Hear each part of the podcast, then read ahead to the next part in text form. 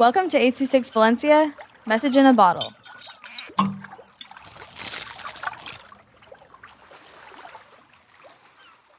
Sea Sights by Owen with 826 Valencia. You wake up to seagulls squawking and waves crashing into the sand. As you stand up, you see a crab scuttling away, then digging into the ground.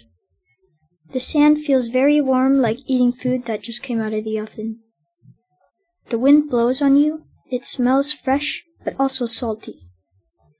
You look up to see that the sun is setting. As the sun sinks behind the horizon, the sky turns from blue to slightly orange, then black. You start to feel tired, so you sit down, close your eyes, and slowly fall asleep. 826 Valencia is a non-profit organization dedicated to supporting under-researched students with their writing skills and to helping teachers inspire their students to write. Our services are structured around the understanding that great leaps in learning can happen with one on one attention and that strong writing skills are fundamental to future success.